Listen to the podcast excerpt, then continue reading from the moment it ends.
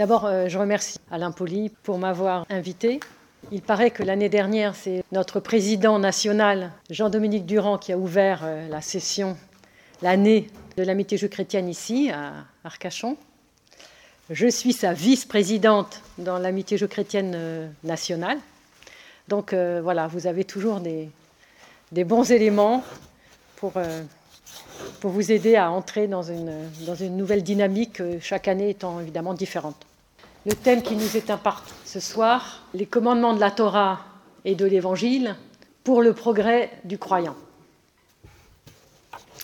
Alors ce que je voudrais dire d'abord, pour commencer, c'est que nous sommes d'accord, juifs et chrétiens, pour dire que l'homme, quand il se trouve devant Dieu, il se trouve infiniment petit devant l'infiniment grand et Dieu inaccessible. Et si on est d'accord entre chrétiens et juifs pour dire euh, cette évidence, qui été écrite dans, dans le livre des actes des apôtres, Dieu nous donne la vie, le mouvement et l'être. Mais l'homme n'est pas toujours dans la gratitude de ce qu'il reçoit. Et d'ailleurs, j'aurais dû commencer cette euh, conférence par euh, deux choses. D'abord, c'est la première fois que je suis parmi vous en tant qu'oratrice, entre guillemets. Et donc, il y a une prière très importante à dire. Baruch Adonai Eloheinu melech haolam she'reyanu vekiyimanu vegiyanu lazmanazé. C'est-à-dire, on rend grâce à Dieu, donc c'est la gratitude, de nous avoir fait exister, de nous avoir euh, maintenus jusqu'à ce moment-ci. C'est-à-dire, on est en vie, voilà, c'est lui qui donne la vie, le mouvement et l'être. Et pourquoi c'est une grâce? Bah, Parce que c'est la grâce de se rencontrer. S'il m'avait repris la vie avant-hier, ou hier, ou il y a une heure, nous n'aurions pas pu nous rencontrer. Et puis la deuxième euh, prière de gratitude, nous sommes en plein dans la semaine de Sukkot, c'est Raksameyar et Moadim les Simra. Hein, donc euh, se réjouir de, de Sukkot et de la joie de la Torah qui va arriver euh, le lundi, dimanche soir et lundi, et mardi. Donc on, est loin, nous, en tant que petite personne humaine, euh, euh, on est loin de cette source divine qui est l'infiniment grand. Et le croyant, il en a évidemment beaucoup plus conscience que le non-croyant. Parce qu'il sait que sa vie dépend de Dieu. Et on, est dans cette période où les Juifs viennent de fêter Rosh Hashanah, Kippour. ceux qui sont sensibles au mystère d'Israël, ben, ils se sont unis. Nous, chrétiens, on peut s'unir, euh, soit éventuellement en allant, mais même en le vivant intérieurement. Qu'est-ce que c'est Rosh Hashanah et Kippour? Alors, je ne suis pas là pour en parler, mais c'est immense. Hein. il faut l'avoir déjà vécu une fois dans sa vie pour savoir que c'est immense. Et, euh, et, nous avons prié avec eux pour être inscrits dans le livre de vie. Et nous nous sommes repentis avec nos frères juifs à Kippour de toutes nos fautes. Et nous avons jeûné et nous avons prié avec intensité et euh, pour obtenir cette force de vie que Dieu nous donne pour continuer le chemin, le chemin d'ici-bas. Euh, et si il y a Rosh Hashanah et Kippour et toutes les autres fêtes de l'année, et pour nous chrétiens toutes les fêtes, c'est bien pour le progrès du croyant. Si on est croyant, c'est n'est pas pour rester assis sur sa chaise et puis dire attendre que ça se passe. On est là toujours pour progresser. Euh, Grégoire de Nice, il dit d'aller de, de commencement en commencement dans des commencements qui n'ont jamais de fin. Et il dit même qu'après, une fois qu'on est dans le monde futur, dans la résurrection, il n'y a encore jamais de fin. On peut toujours progresser pour être toujours plus proche de Dieu. Euh, parce que l'homme a envie de se bonifier, de, devenir meilleur, et parce que aussi euh, nous sommes responsables les uns des autres et solidaires les uns des autres. Donc quelqu'un qui progresse, il aide les autres autour de lui à progresser. Et donc on marche toute notre vie euh, avec ce désir de progresser. Et si on ouvre les livres de prière, que ce soit le Sidour, de prière de nos, le livre de nos frères juifs, faut que ce soit l'Octoèque pour nous, ou nos livres de prière à nous. En tout cas, dans l'Église orthodoxe, on a des noms un peu, un peu bizarres pour dire les, livres de prière, mais peu importe, n'importe quel livre de prière chrétien, tous ces livres nous rappellent notre condition humaine et comment on peut euh, progresser. Et qu'est-ce que fait le juif le matin quand il se lève? Il se lave les mains. Il fait trois pas, il ne fait pas plus que trois pas, il se lave les mains, il verse de l'eau sur ses mains. Pourquoi? Parce qu'il sait qu'il est comme le grand prêtre de la création, que la création est comme un temple et qu'il va servir Dieu à travers le travail qu'il doit faire. Euh, et donc il est comme un grand prêtre. Mais rien que ça, c'est énorme, parce que ça veut dire que Dieu lui confie le monde, comme le grand prêtre a, les, sacrifices euh, à, offrir. Et il a beaucoup de bénédictions, et, il a une prière que je trouve absolument extraordinaire, mais extraordinaire, que j'aime réciter. Ribon kola olamim, veut adonner à Adonim, lo al tzidkotenu anachnu mapilim tacharonenu lefanera, ki al haramera arabin, ma anachnu, ma chayenu, ma chasdenu, ma tzidkotenu, ma yeshuatenu, ma kochenu, ma gvuatenu. Mais c'est, alors écoutez le rythme, c'est pour ça que je vous le dis en hébreu, c'est pas pour, euh, c'est un rythme extraordinaire. Qu'est-ce que ça veut dire? Maître des mondes, Seigneur des seigneurs, ce n'est pas sur notre justice que nous, que nous implorons, que nous, euh, que nous supplions, que nous te supplions, que nous nous mettons devant toi pour nous supplier. Mais pour ta miséricorde, ta grande miséricorde. Parce que qui sommes-nous? Maria, quelle est notre vie? Quelle est notre, sagesse ou notre, ou notre amour? Quelle est notre justice? Quel est notre salut? Quelle est notre force? Nous ne sommes rien devant toi, nous n'avons pas de puissance, nous n'avons pas, sommes rien. Mais nous sommes suspendus à, toi, quoi. Nous sommes, c'est toi qui fais tout, quoi. je vous la dis pas en entier parce qu'elle est longue, mais c'est une prière que je trouve, euh, que j'aime beaucoup, puis le rythme est absolument euh, extraordinaire. Et donc cette prière-là, ou nous prières à nous, euh, je, vais vous en donner aussi euh, euh, un, petit morceau, nous montre, c'est l'aveu de la petitesse, l'aveu de la petitesse, l'aveu de la faiblesse, l'aveu que sans Dieu, on ne peut rien faire. Dans la tradition de notre Église orthodoxe, toutes nos prières, toutes nos prières, absolument toutes, que ce soit en privé ou que ce soit en public, en communauté, commencent par une petite prière qui s'appelle Roi du ciel consolateur, et s'enchaîne avec ce qu'on appelle les prières initiales. Saint Dieu, Saint fort, Saint immortel, aie pitié de nous, trois fois. Aie pitié de nous. Donc déjà, c'est quand s'il faut qu'il ait pitié, c'est qu'on on se sent petit. Trinité sainte, aie pitié de nous. Seigneur, purifie-nous de nos péchés. Tous les jours, tous les jours, purifie-nous de nos péchés. Maître, pardonne nos iniquités. Saint, visite-nous et guéris nos infirmités, nos infirmités intérieures et extérieures à cause de ton nom, Seigneur et pitié, Seigneur et pitié, Seigneur et pitié, ou bien on pourrait traduire aussi Seigneur miséricorde. Tous les jours, en commençant les prières et en terminant les prières. Donc c'est je ne sais combien de fois par jour. Donc si, dès notre réveil, on implore Dieu, c'est bien parce qu'on a besoin de sa force et de sa puissance pour continuer le chemin. C'est la raison pour laquelle le juif va se réjouir d'avoir reçu la Torah, et il va se réjouir encore plus en début de semaine euh, qui vient. Il va se réjouir d'avoir été digne de recevoir parmi toutes les nations euh, de la terre cette Torah. Il va danser avec elle au jour de Simchat Torah. Et comme cette joie pourrait être étonnante, car la Torah, c'est un lourd fardeau, c'est un joug. Comment ça se fait qu'il est si heureux d'accomplir les 613 mitzvot? De la Torah Si heureux d'accomplir la volonté de Dieu et cette joie, finalement, n'est-elle pas cette joie toute spirituelle d'avoir tout ce qu'il faut comme projet divin? Parce que qu'est-ce que la, Torah? C'est la, la, feuille de route. C'est la feuille de route pour celui qui veut essayer de se comporter comme il faut parmi ses frères, pour, élever l'humanité, pour élever euh, le monde. C'est sa feuille de route. Et donc, il est heureux d'avoir cette feuille de route et d'avoir la force de, l'accueillir, de la vivre, parce que c'est Dieu qui va lui donner la force. Et c'est donc l'expression de la gratitude de l'homme qui est, pour nous chrétiens, c'est pareil. De même, le chrétien se réjouit d'avoir reçu l'Évangile et de pouvoir sans arrêt euh, avancer dans une progression humaine et spirituelle. Si on regarde toute l'histoire du peuple hébreu, euh, comment Dieu choisit ce peuple, il le choisit pour créer, pour nouer une alliance avec lui, une alliance d'amour, et toute la Bible nous montre comment ce peuple ne cesse de trahir cette alliance, de trahir Dieu et de se détourner de Dieu. Et toute l'histoire d'Israël est une histoire de chute et de relèvement, de péché et de retour à Dieu.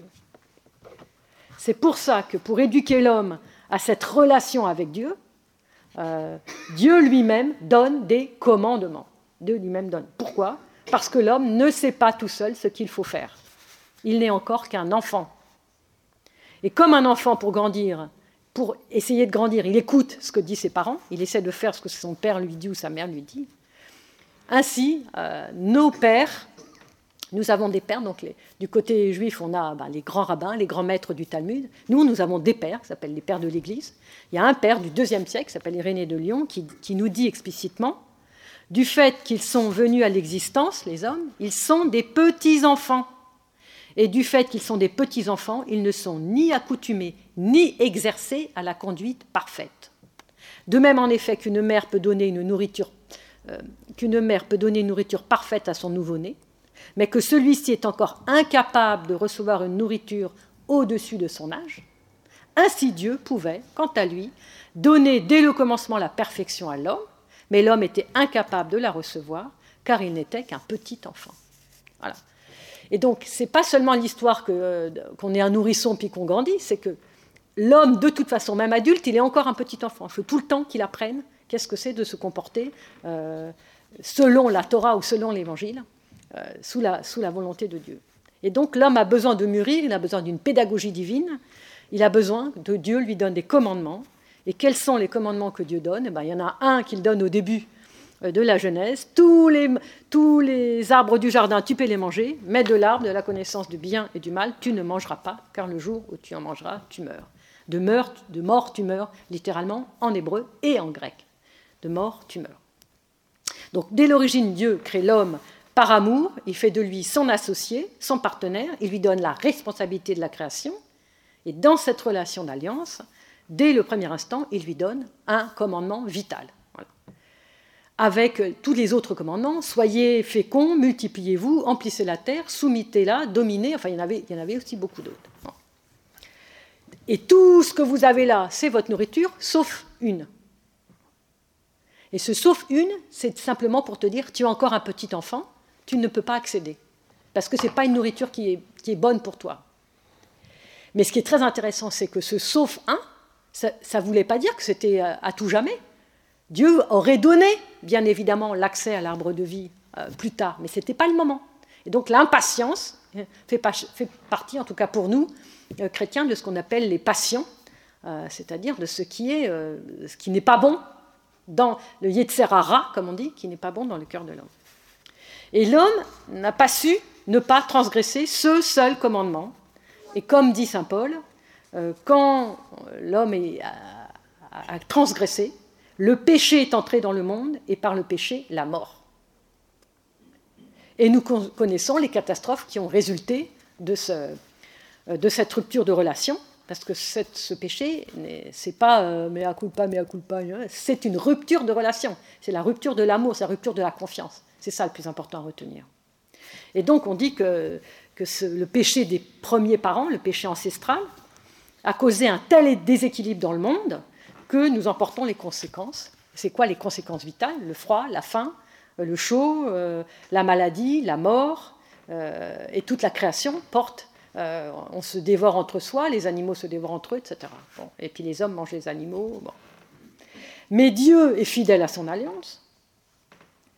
Et bien qu'il ait été obligé d'éloigner l'homme du paradis, il ne l'a repoussé du paradis que pour une chose, pour qu'il y revienne pour qu'il y revienne.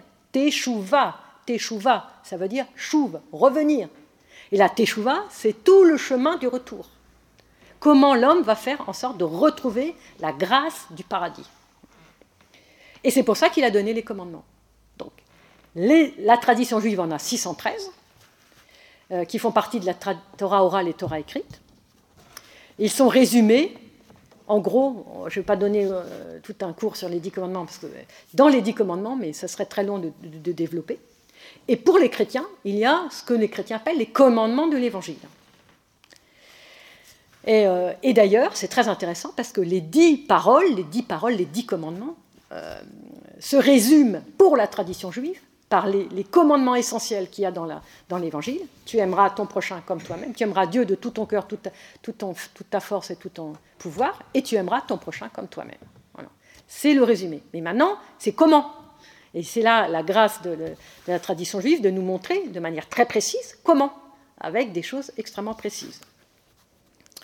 Euh, et donc, si la Torah va donner les dix paroles, euh, alors qu'il n'y en avait qu'une au départ, pourquoi?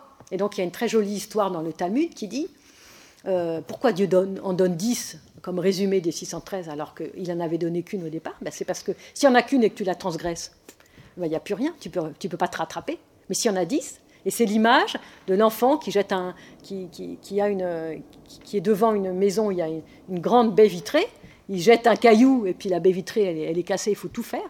Mais il y a aussi euh, des, des, baies vitrées qui ont des petites fenêtres. Il y en a dix. Ben, il jette un caillou, il n'y en a qu'une fenêtre qui est cassée et les, neuf fenêtres, eh ben, elles, sont, elles sont toujours euh, en place. Et donc on peut toujours observer neuf autres commandements, euh, même s'il y en a un qu'on a transgressé. Et donc, on peut toujours se rattraper.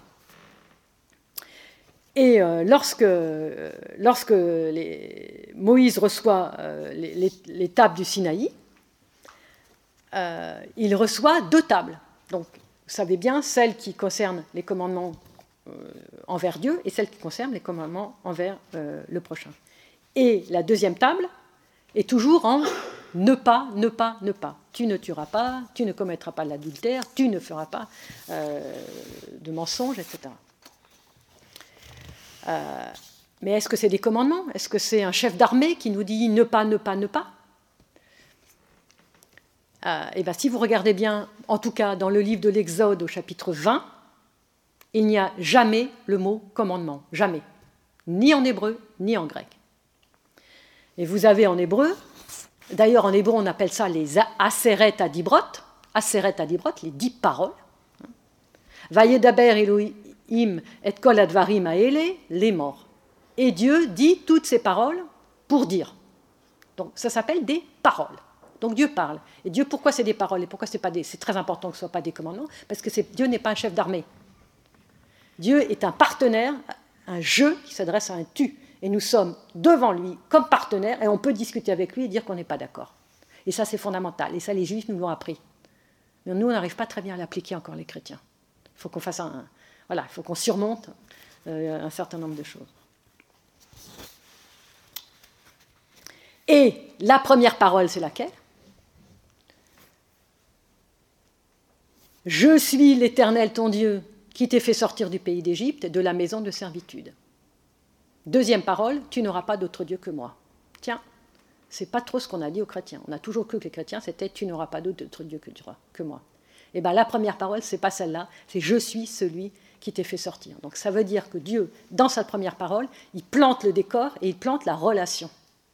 Et c'est fondamental. Parce que moi, j'obéis pas à un Dieu qui me, qui me fouette, à un père fouettard. Moi, je veux bien obéir et je veux bien faire ce que Dieu me demande parce que c'est lui qui m'a libéré d'Égypte et de la maison de servitude. Donc Dieu se présente dans sa carte d'identité, dans sa première parole, comme un libérateur. C'est fondamental. Si on n'a pas compris ça, ça ne sert à rien. Quoi. On ne peut pas avancer. Et donc c'est là, c'est déjà ça, progresser, c'est déjà ça. C'est déjà comprendre de manière euh, subtile quelle est la relation que Dieu instaure avec son peuple et avec chacun d'entre nous. Euh, et en fait, si c'est un Dieu libérateur, il, ne nous met pas dans une, euh, soumission coercitive. Euh, cette parole va simplement mettre euh, une limite à des désirs tout à fait désordonnés, à une volonté de puissance, à une volonté de vengeance, à une volonté de convoitise, à une volonté de domination, de mensonge, etc. Donc c'est une limite. Dieu essaye de limiter. Et donc, euh, va, ces paroles vont ouvrir notre cœur et notre esprit pour servir le Dieu unique, pour sanctifier son nom, et à travers tout ça, servir nos frères humains, servir la création, servir le Créateur. Et donc ces paroles, et a fortiori les 613 mitzvot, les 613 commandements de la tradition juive, sont là pour nous aider à progresser humainement et dans notre relation au Dieu unique. Alors la question qu'on pourrait se poser, mais alors l'évangile n'apporterait-il rien de nouveau? Alors là, je citerai un père du IVe siècle qui pose la question suivante. Mais d'où vient cette évidence que cette loi de Moïse a été elle aussi inspirée par le Christ? Que dit donc Jérémie? Je conclurai avec la maison d'Israël et la maison de Juda une alliance nouvelle. Jérémie 31, 31. Donc c'est un père de l'Église, un, de nos, maîtres, un de nos maîtres essentiels. Voyez-vous poindre la nouvelle loi au cœur de l'ancienne? Il pose une autre question, ce même père de l'Église. Dites-moi, lorsque Jérémie dit Je conclurai avec la maison d'Israël une alliance nouvelle, non pas comme l'alliance que j'ai conclue avec leur père, de quel père parle-t-il? Non pas l'alliance que j'ai conclue avec leur père. Car Noé était un père, Abraham était un père. À qui donc Jérémie pense-t-il? Cette imprécision peut créer une confusion de personnes. De quel père?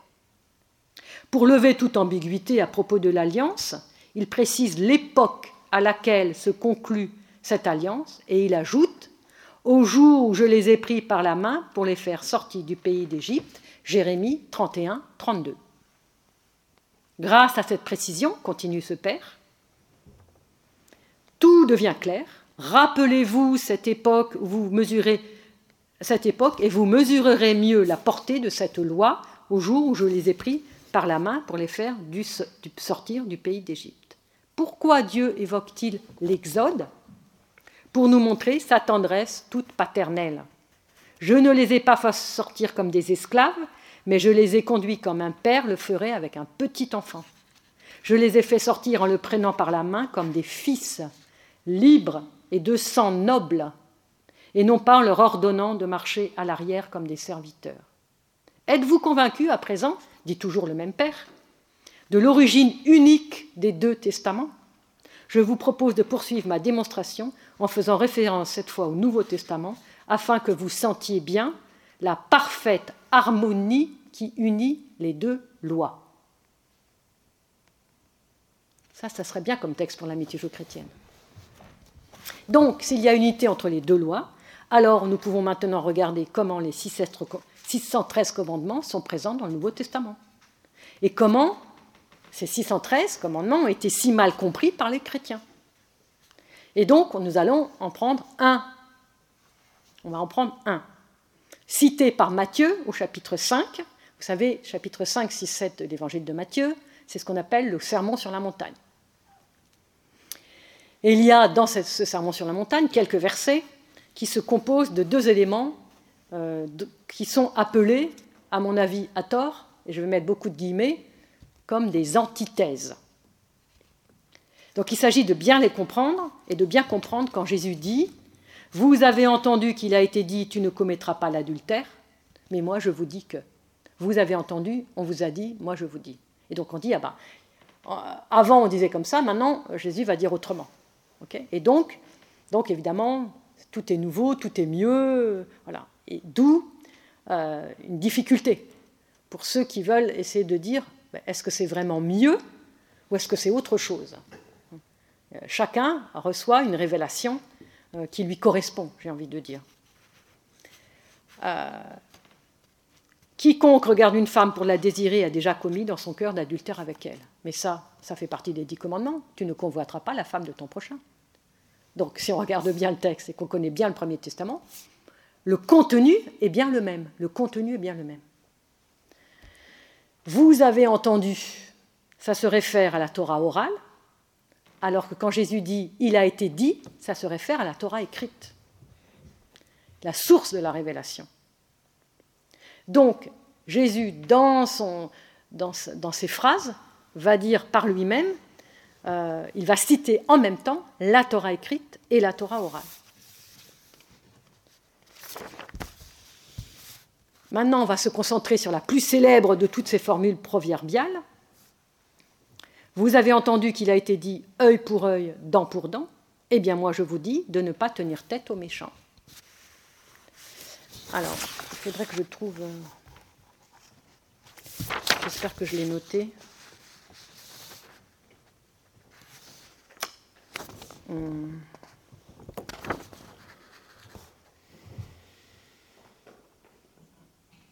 Non, je ne l'ai pas mis. J'ai oublié ma Bible, donc je ne peux pas vous lire. Est-ce que quelqu'un a une Bible ici par hasard?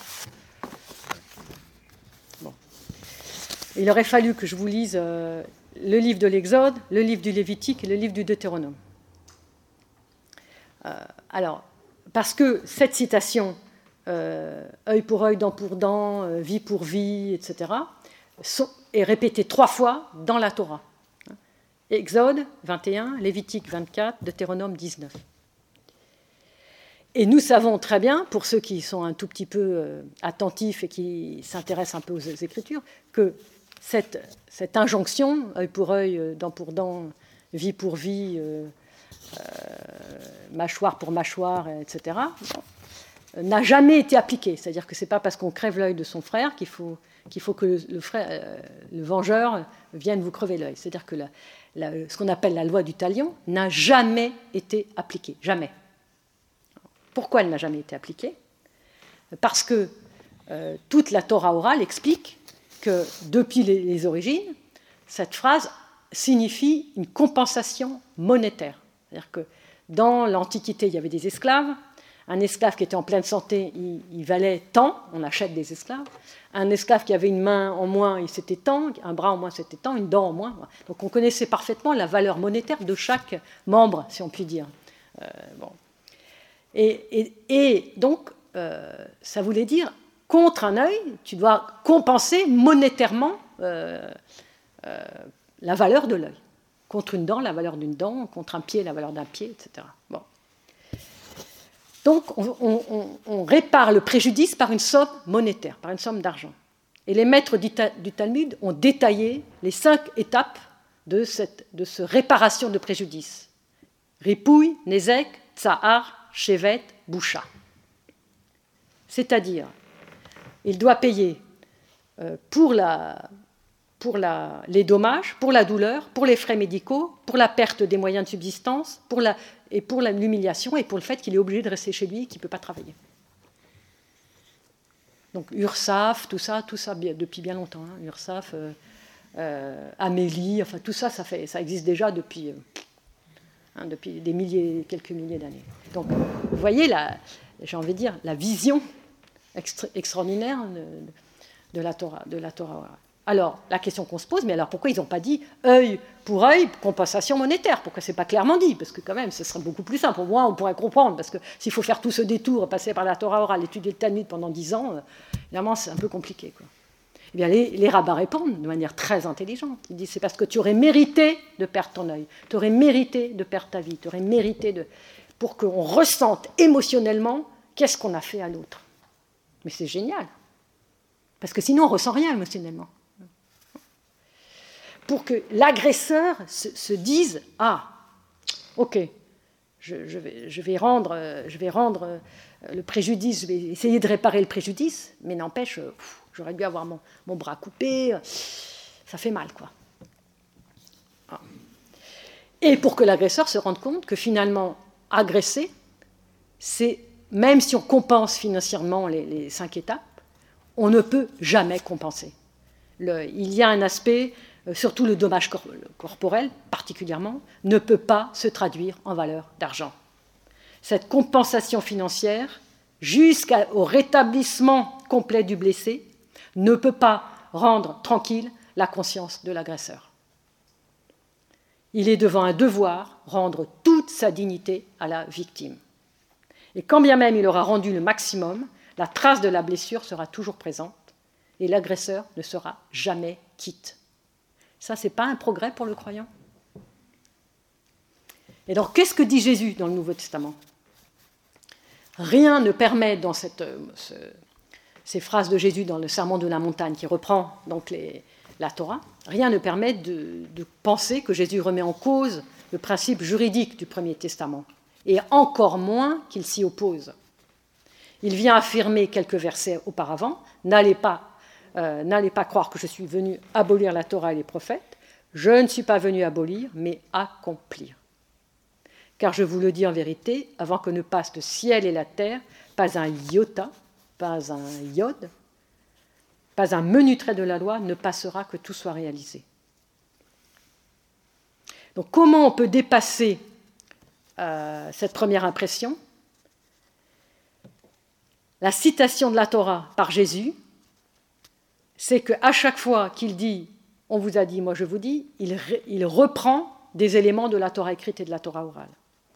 Mais il termine sa citation, et c'est ça qui est intéressant, en disant, mais moi je vous dis de ne pas tenir tête aux méchants. Au contraire, si quelqu'un te frappe sur la joue droite, tends aussi l'autre. Alors tout de suite on se pose la question, mais alors est-ce que Jésus nous inviterait à un rapport sadomasochiste?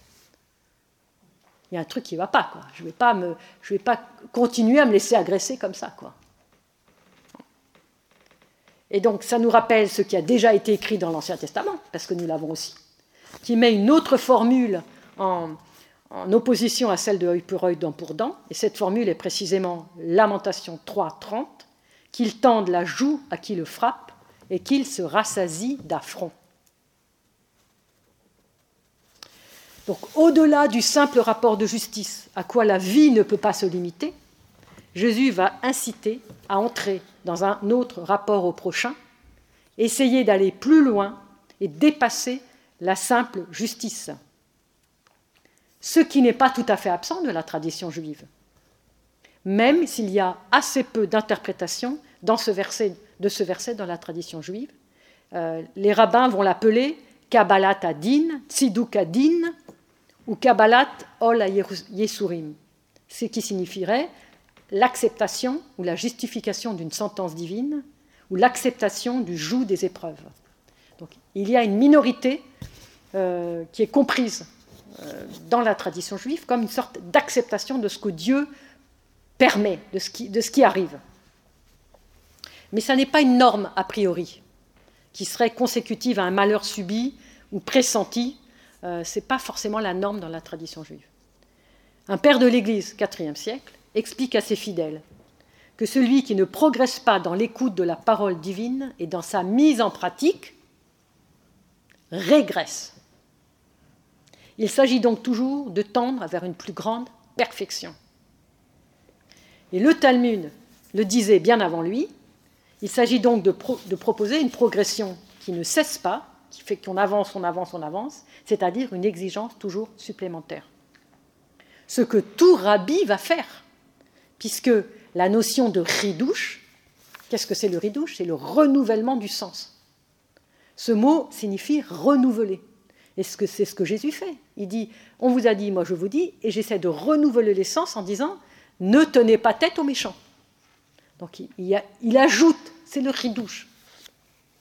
Et tout, tout érudit de la Torah a le devoir non seulement de connaître tout ce que ses maîtres ont dit avant lui, depuis Moïse jusqu'à sa génération, mais d'apporter sa pierre au renouvellement du sens afin d'être toujours nouveau et dans l'interprétation de la Torah et dans la pratique des commandements de la Torah. C'est exactement ce que fait Jésus. C'est ce qui l'oppose à ceux qui l'écoutent, et ce renouvellement a bien été mis en lumière par nos saints-pères. Répéter ne suffit pas. Il s'agit chacun de trouver une façon personnelle et toujours plus élevée de mettre en pratique la Torah et l'Évangile. C'est-à-dire de progresser toujours dans la mise en pratique des commandements. Et donc, ici, c'est un, un clin d'œil que Dieu nous fait, que Jésus nous fait dans l'Évangile.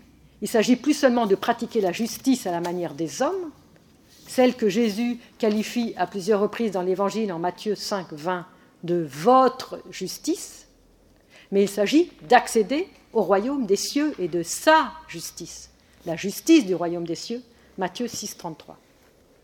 Il s'agit d'une urgence messianique, car avec le Messie, nous sommes à la fin des temps. Et le rabbin Yvonne Crigier, qui a beaucoup travaillé sur ces questions, euh, dit la chose suivante. En fait, Jésus, dans son sermon sur la montagne, ne récuse pas le bien fondé d'une réparation judiciaire sur le principe d'équivalence, ni ne s'en prend à la punition corporelle pour sa cruauté. Son propos est autre. Il commande une éthique du pardon systématique, c'est-à-dire l'abandon de toute revendication, de toute poursuite judiciaire comme une posture morale radicale liée à sa vision eschatologique. On est à la fin des temps. On ne peut plus se comporter comme avant. L'injonction de tendre la joue à celui qui frappe, comme la plupart de celles énoncées dans le Sermon sur la montagne, dit toujours Ivan Crégier, ou encore comme celle de vendre tout ce que l'on possède et de redistribuer aux pauvres, ou encore de ne pas s'occuper des funérailles de son parent ou d'abandonner sa famille. Toutes ces prescriptions ne sont pas le réquisitoire contre une loi ou une morale jugée imparfaite ou cupide, la loi du Premier Testament, mais c'est un appel à une piété paroxysmique. Loi, principe, obligation familiale, tout doit passer en second devant l'imminence et l'exigence corollaire du salut universel, mesure d'urgence eschatologique. Donc c'est cette urgence qui nous oblige à toujours nous dépasser, toujours aller plus loin et à viser le royaume. Et ça, c'est typique des chrétiens, c'est typiquement chrétien. Le royaume, il doit déjà commencer ici. Et pour le commencer, ben, il faut qu'on soit parfait. Et d'ailleurs, soyez parfaits comme votre Père céleste est parfait, c'est déjà dit aussi dans le Premier Testament. Donc il s'agit pour nous chrétiens d'avoir les yeux fixés sur Jésus, le Christ, de comprendre qu'il ne suffit pas de respecter la justice des hommes, euh, de réparer nos, nos agressions, mais d'imiter le Maître et de donner de notre personne, d'apprendre premièrement à ne plus jamais agresser, qui que ce soit, de quelque manière que ce soit, de plus mettre en colère même. La colère est une agression.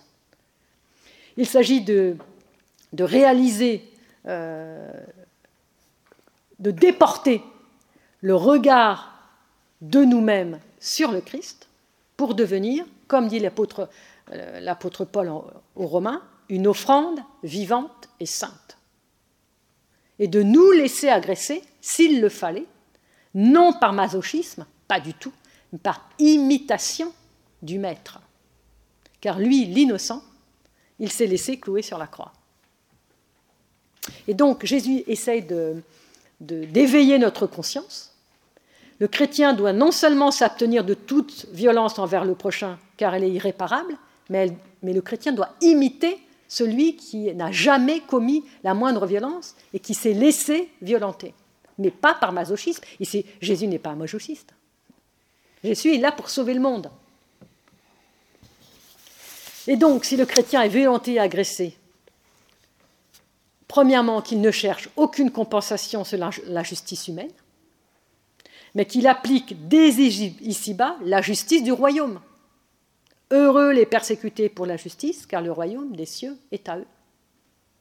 Heureux êtes-vous quand on vous insultera, qu'on vous persécutera, qu'on vous dira faussement de vous toute sorte d'infamie à cause de moi. Soyez dans la joie et l'allégresse, car votre récompense sera grande dans les cieux. Et il ajoute, c'est bien ainsi qu'on a persécuté les prophètes, vos devanciers. Donc il y a bien tout le temps un aller-retour entre Premier et Second Testament. Donc Jésus n'a pas voulu euh, abolir les termes, les termes juridiques de la première alliance, euh, dont il savait bien qu'il n'avait jamais été un appel ni à la vengeance ni à la haine, mais qu'il s'en est simplement servi pour nous faire mieux comprendre la distance infinie entre la loi telle que les hommes la pratiquent et la loi qui est celle du Père des cieux. Et la parole finale de Jésus dans cette histoire, c'est quelle est-elle? Moi, je vous dis, ne résistez pas aux méchants. Et si quelqu'un te frappe, sur la joue droite, présente-lui l'autre. Comment ça se fait qu'il dit présente-lui l'autre? Alors, pour vous prouver qu'il n'est pas du tout majociste, c'est que la seule fois dans l'Évangile où on nous dit qu'il est frappé par le serviteur du grand prêtre, il tend pas l'autre. Il lui dit Mais pourquoi tu me frappes? Est-ce que j'ai parlé mal? Donc ça montre bien. Ça montre bien qu'il faut comprendre autrement que, entre guillemets, masochisme matériellement. Il y a, il y a, il y a une justice divine. Mais c'est selon la justice divine et plus selon la justice des hommes qu'il nous faut euh, réguler toute notre pratique des commandements de l'Évangile. Donc Jésus nous invite à inverser complètement la perspective. Il ne s'agit plus de compenser un dommage, de réparer une réparation, une relation brisée par la violence. Euh, donc il ne s'agit plus non plus d'avoir les yeux fixés sur l'agresseur et sur l'obligation de la réparation à venir. même si bien sûr il faut le faire, il faut aussi réparer. Mais il s'agit pour Jésus de ne pas résister aux méchants. Donc, il est là, Jésus, du côté de l'agressé. C'est l'agressé qui ne doit pas résister aux méchants, afin qu'il réfléchisse, l'agressé, sur sa propre violence intérieure, quand bien même elle ne s'est pas encore manifestée. Sa propre résistance n'est-elle pas un miroir de la violence d'autrui? Et pour désamorcer la violence de l'agresseur, ne conviendrait-il pas de désamorcer d'abord sa propre violence en premier? Est-ce que c'est pas ça que Jésus veut nous dire? Et donc là, on est sur un saut qualitatif. Rabbi Yitzhak Luria, un maître de la Kabbale, confirmait euh, le ridouche, confirmerait le ridouche. Il arrive beaucoup plus tard, hein, mais quand même. Je ne sais pas s'il a lu l'Évangile, je ne crois pas. Il confirme le ridouche de Jésus lorsqu'il dit qu'Israël, en période de persécution, ne peut que tendre la, joue à celui qui le frappe, selon euh, Lamentation chapitre 3, comme on a dit tout à l'heure, parce que celui qui le frappe ressentira de la honte pour ce qu'il fait. C'est la meilleure stratégie d'Israël en exil quand il est dans l'incapacité de se défendre face à ses persécuteurs. Donc vous voyez qu'il y a des parallèles. Un texte dit Talmud, justement dans le traité Souka. Rabbi Shimon ben Lakish enseigne Chaque jour, le mauvais penchant de l'homme prend le dessus sur lui. Là, on a l'impression qu'on entend Saint Paul hein, le mal que je ne veux pas faire, je le fais. Et cherche à le faire mourir. Ainsi qu'il est écrit Le méchant épie le juste et cherche à le tuer. Si Dieu ne lui portait secours, il ne pourrait le vaincre.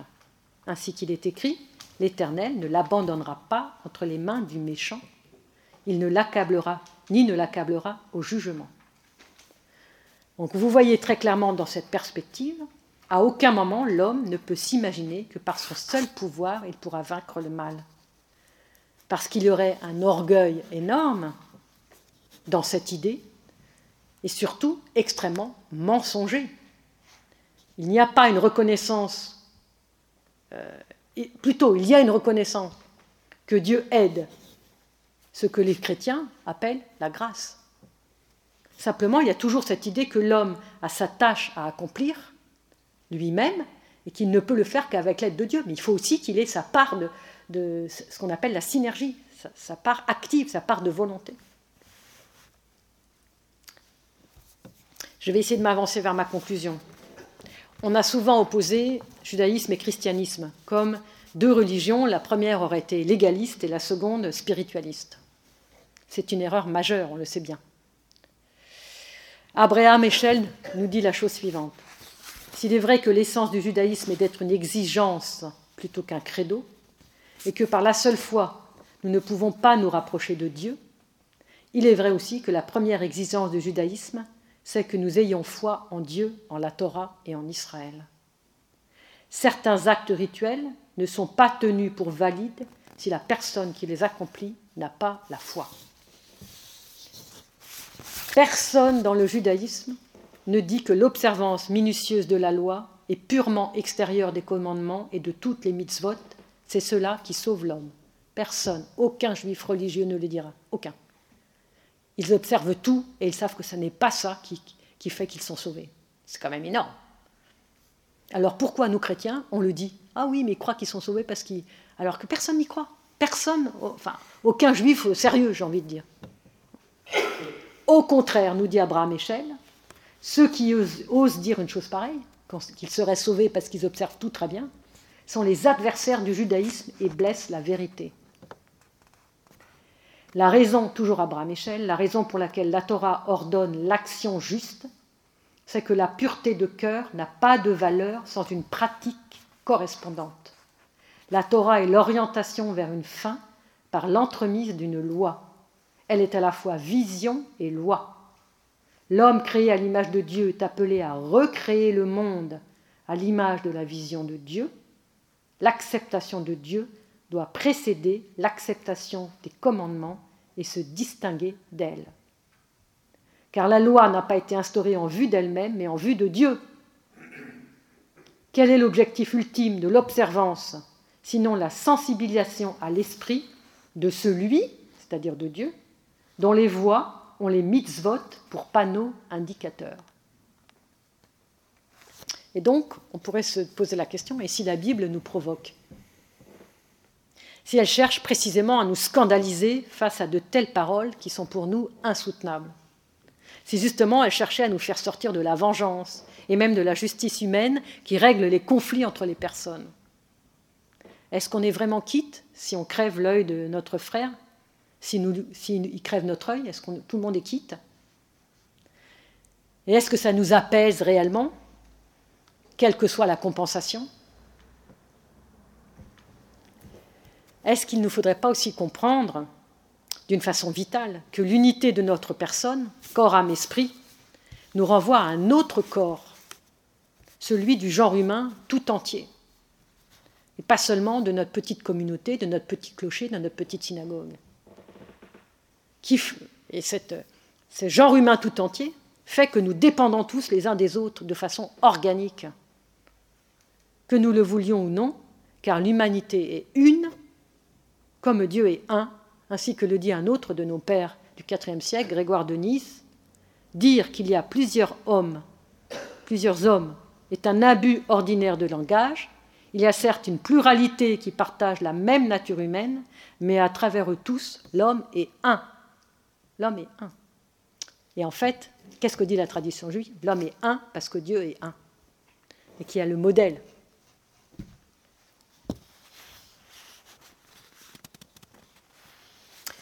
la raison pour laquelle un dommage subi à un membre du corps total, ce corps un qu'est l'humanité, demande la plus grande attention de la part de tous pour le réparer comme un membre de notre propre personne.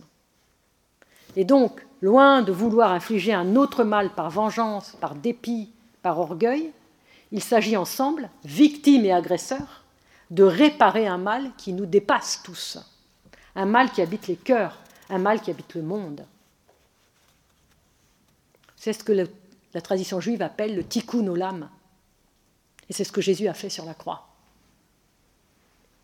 Comment le réparer? Bah Pour nous, on n'a qu'un exemple, nous chrétiens, on n'a qu'un exemple, c'est le Christ. Pour nous, il s'agit d'accueillir ce mal que Jésus, comme Jésus l'a accueilli, c'est-à-dire dans la douceur, dans l'extrême amour, dans le pardon le plus pur pour nos propres bourreaux. Laissez le mal nous traverser afin d'être victorieux de ce mal, afin qu'ayant atteint l'extrême limite du mal, il n'y ait plus aucune prise ni sur nous ni sur le monde. Et c'est à ça que nous conduit finalement l'exigence de la Bible, comme celle de l'Évangile. Ce chemin est parfaitement illustré, encore une fois, par la tradition d'Israël la plus ancienne.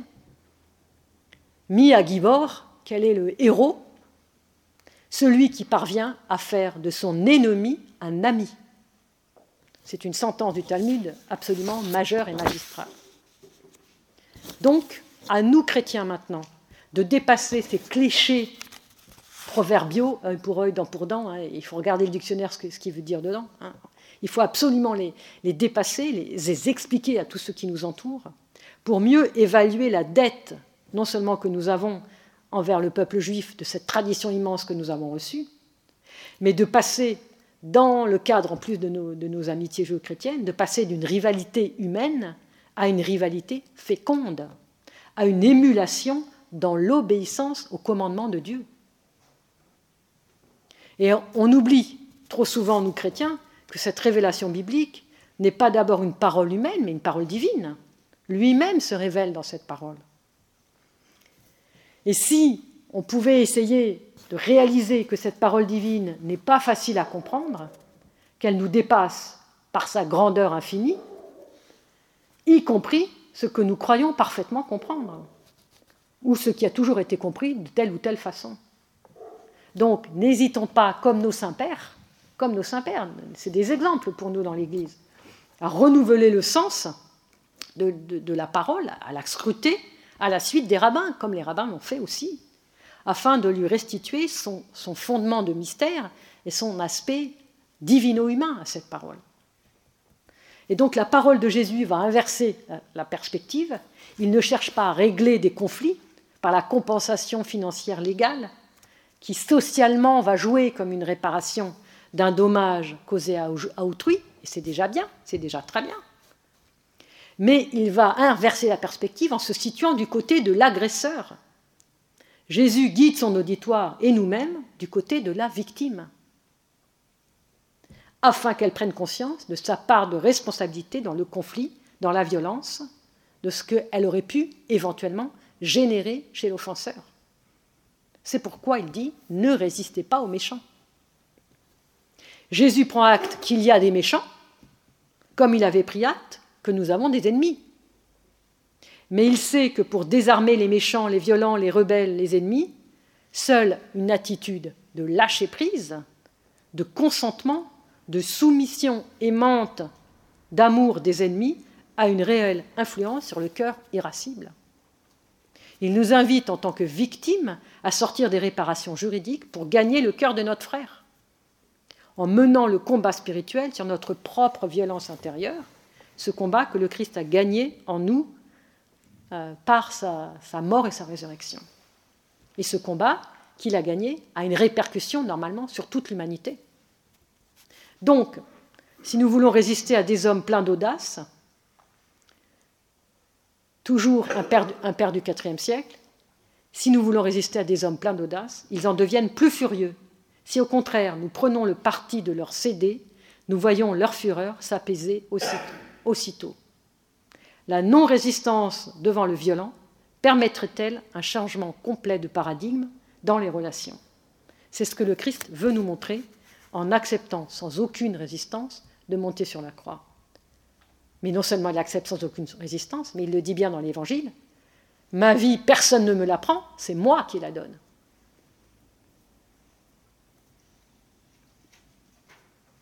Et donc, lorsque Jésus, chapitre 5 de Matthieu, verset 48, nous, nous, appelle, appelle les chrétiens à... D'ailleurs, il ne parle pas aux chrétiens hein, en Matthieu, il parle aux juifs, entre guillemets même si ça s'adresse à nous parce que c'est l'évangile, mais euh, n'empêche que le public qui est devant lui, c'est un public de juifs. En Matthieu, on, est dans une communauté euh, juive ou judéo-chrétienne. il appelle cette communauté à imiter la perfection du Père, qui est en continuité parfaite avec la Torah et les prophètes.